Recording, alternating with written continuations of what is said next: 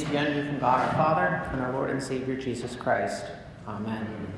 And a voice came out from the heavens This is my beloved Son, with whom I am well pleased. You may be seated. Cyril of Alexandria, a famous figure in church history, Alexandria, Egypt, not Alexandria, Virginia, once summed up the baptism of Jesus in this way. He said, for Christ was not baptized as one repenting, but as one cleansing sins and sanctifying the waters. And you know that's a pretty good quote as you consider the Lord's baptism in this way and how then, in turn, informs what it means that you are baptized into Christ. Because anytime we hear this account of our Lord's baptism, it's quite a sight. You have the heavens opening Mark's gospel account has the Greek word where it's actually being torn or ripped open. The Holy Spirit descending and a distinct voice of the Father calling out from the heavens, This is my beloved Son, with whom I am well pleased. And so Jesus is no mere prophet, he's no mere great teacher. Now, to be sure, he is those things, but he is the beloved Son of God. This day in the church here, then, is all about who Jesus is as the Son and what this means for you as sons and daughters of God in holy baptism.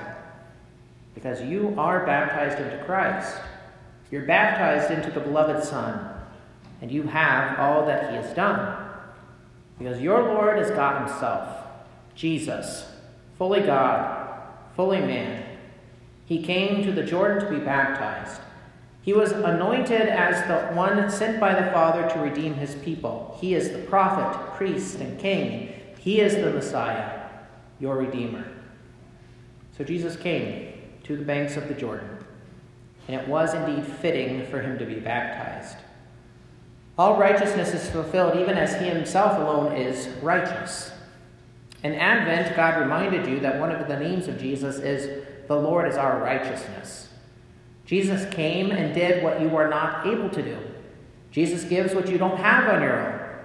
So for you to boast in the Lord, as the epistle reading says, we heard a few minutes ago, let the one who boasts boast in the Lord. That's for you to trust, to find your comfort and consolation in Jesus, who was baptized by John in the Jordan River for you. So it's to view your baptism as how God has delivered Christ and his salvation to you. In holy baptism, the benefits God worked for you are that He worked the forgiveness of sins, rescued you from death and the devil, and gave you eternal salvation as the words and promises of God declare.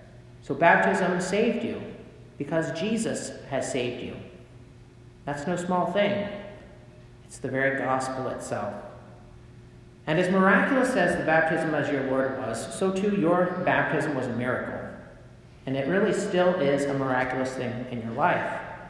So when holy baptism is attacked, when it's diminished, the Holy Trinity and His work are attacked and diminished.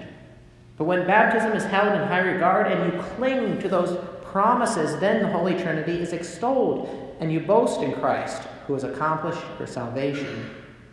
Our closing hymn today is St. Patrick's Breastplate, where we sing about the Trinity and what all God has done. It's one of the few Irish hymns in our hymnal, being the last name Wright and ancestors from Ireland, it always, I was told this morning, it warms my, my Irish heart to hear that. Now, Martin Chemnitz had this to say on baptism, which ties in well with this Sunday as you think about all of this and start to, to meditate upon it, what you have in your baptism. Chemnitz, one of my favorite theologians and the namesake for my son's middle name, said, Baptism is the kind of action in which, through the washing of water and the Word, God the Father, for the sake of his Son the mediator, saves us by the application and sealing of the promise of grace. The Son sanctifies and purifies, and the Holy Spirit regenerates, so that by the grace of Christ, into whose death and resurrection we are baptized, and whom we put on in baptism, we who have been justified have the assurance of a good conscience before God and are heirs of eternal life. Therefore, the power, work, and efficacy of baptism is of God Himself, who works gives, and effects such blessings, not without means, but through the washing of water and the word. Therefore, when I ask what baptism profits, bestows, and works, it is the same as if I asked what the Father, the Son, and the Holy Spirit work, give, and effect in baptism and through baptism. And Scripture speaks both ways that God saves us through baptism, and that baptism saves us, but not by reason of the external washing, but because it is the assurance of a good conscience toward God through the resurrection of Christ. For we do not have baptism without Christ. But we are thus baptized in the name of the Father, the Son, and the Holy Spirit, because the whole Trinity is present in baptism. The Father saves, the Son cleanses, the Holy Spirit regenerates, not without means, but through the washing of water and the Word. So, other than just adding a bit more link to my sermon with a lengthy quote, the purpose in that is because it's good for us to always consider and know the great gifts God gives us. Because we know ourselves, don't we? There's always that temptation lurking in your hearts that wants to abuse what your baptism really is and what God teaches you about it. Because the devil, the world, and your own fallen flesh don't want you to extol baptism, and especially don't want you to live out your baptismal life. To view your baptism rightly is to view and believe the person and work of Jesus who fulfilled all righteousness for you. And to cling to your baptism is to live in your baptism in repentance and faith. This is simply to cling to Jesus, to what he's done for you as you receive the means he has appointed. Jesus fulfilled all righteousness. Only his life, lived in perfect obedience to the law of God, earns you a place in eternal life. Only he, as fully God and fully man, can be the perfect sacrifice, your scapegoat, as the one who takes your sin upon himself, the sin of the world, and by his death satisfies the wrath of God against sin and the punishment that is justly due it. Only he can rise from the dead because death has no dominion over the Lord who of life, who created all things. That's the wonderful thing that God teaches you today as you hear this account of the Lord's baptism, and then in turn it informs your own. You see him emerge from the waters and listen to the voice of the Father, which the Holy Spirit preaches to you this very instant. This is my beloved Son, with whom I am well pleased.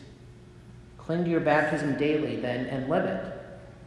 So we ask the question then, what does it look like then for you to remember and cling to your baptism daily? What it looks like, first and foremost, and from which everything else flows, is what you are doing right now hearing God's word, receiving his sacrament. Our baptismal life is lived first and foremost in the divine service. This daily, the daily way this is lived out, then in our homes is when you read God's word, you study it, you pray to the Lord in all circumstance, and turn from your sin. Living your baptism is living by the word of God and not conforming your life to things which go against it.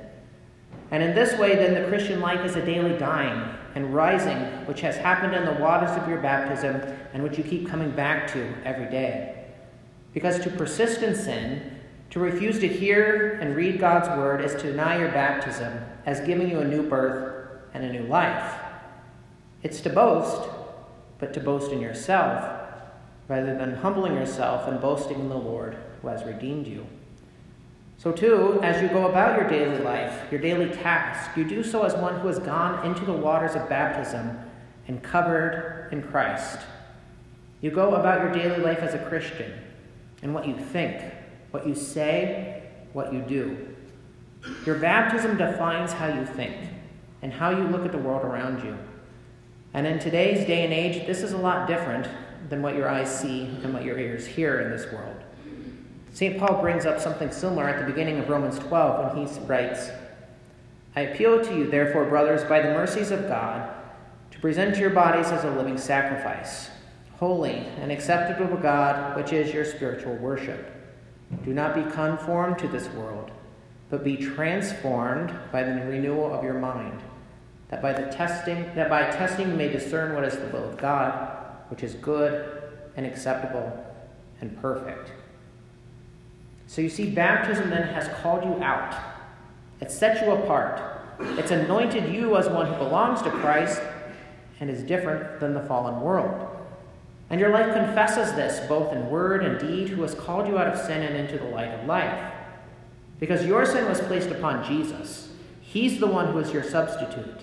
And now you go about your daily life as one who in holy baptism have put on Christ, and is an heir of God's kingdom, which is not of this world.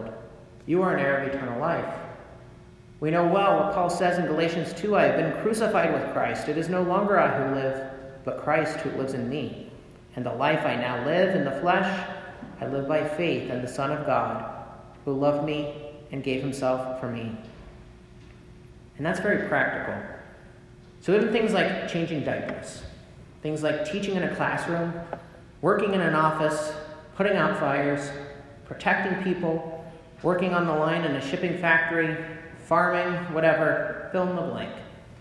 Anything else comes, everything else comes back to this fact that who you are, who you know you are each and every day, is what God has given you, and who He has clothed you with in the waters of your baptism.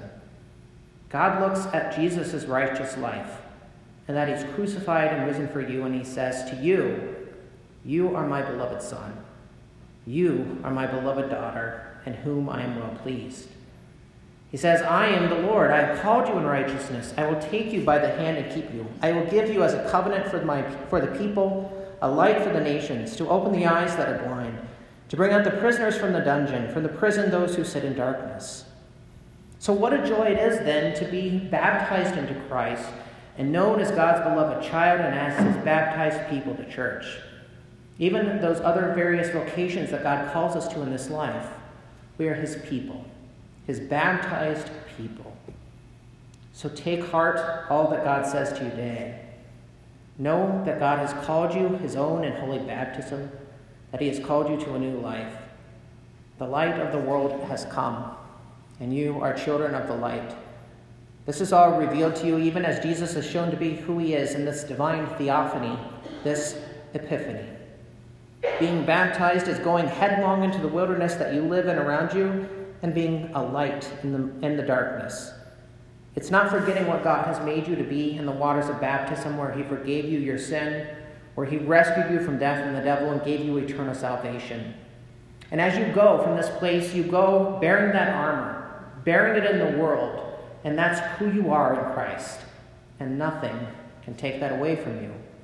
So, day by day, this is what you remember as you get up in the morning and you face what is before you, whatever vocation you may have in the estates of this world and in your family. We prayed about that a few minutes ago in the collect of the day, about living our baptismal life. And as a baptized child of God, you stand up to temptation. You pray to the Lord for help, for guidance, and you give Him thanks. You make it your habit to read God's word and you learn from it. You desire to live according to the Ten Commandments because you know that this is God's revealed will and these things are good. And your life is, life is lived as a living sacrifice to God and in love toward your neighbor. This is what you are to talk about with your wife, your husband, your kids, your grandkids, your neighbors, your friends, your co workers. Sit around your dinner tables, sit in your living rooms, wherever, reading the Bible together, praying together, singing good hymns like we are singing today, like the one we just sang a moment ago by Luther, it's, it's fantastic. Because these things, they refine you, they sharpen you, they fix your eyes on Christ as you're living as the baptized people of God. And if you need help doing this, come talk to me as your pastor. I can help you. Sometimes it means that we have to hold down one kid's legs with one hand, hold another one from picking her nose at the other as we're teaching them how to pray and listen to the Word of God. But that's who we are as the baptized people of God, living our vocations, but living as the baptized people. And this is the crucial thing in your lives, dear people of God. Your hope, your trust, your confidence are in the Lord and what He has given to you. So protect what He gives. Confess and discuss these eternal things which really matter in the world. Because when you look around, there's so much sin, there's so much evil, there's so much death at every corner. Being baptized is your whole life, and it's your very existence. Every day, the Lord has graciously given you breath in this world. And then at night, when you lay down your head after a hard day's work, or maybe hardly working, you look back at your day and you see where you have sinned against the Lord, and you're sorry. You want to do better the next day. But you lay down your head as one clinging to his mercy resting and knowing that you are God's own child in, ba- um, in holy baptism. And you yearn to hear God's word again, and the next opportunity you can get to take into your mouth the body and blood of Christ, where he continues to give you forgiveness, life, and salvation, and then close your eyes and go to sleep as one who shares in this resurrection of Jesus.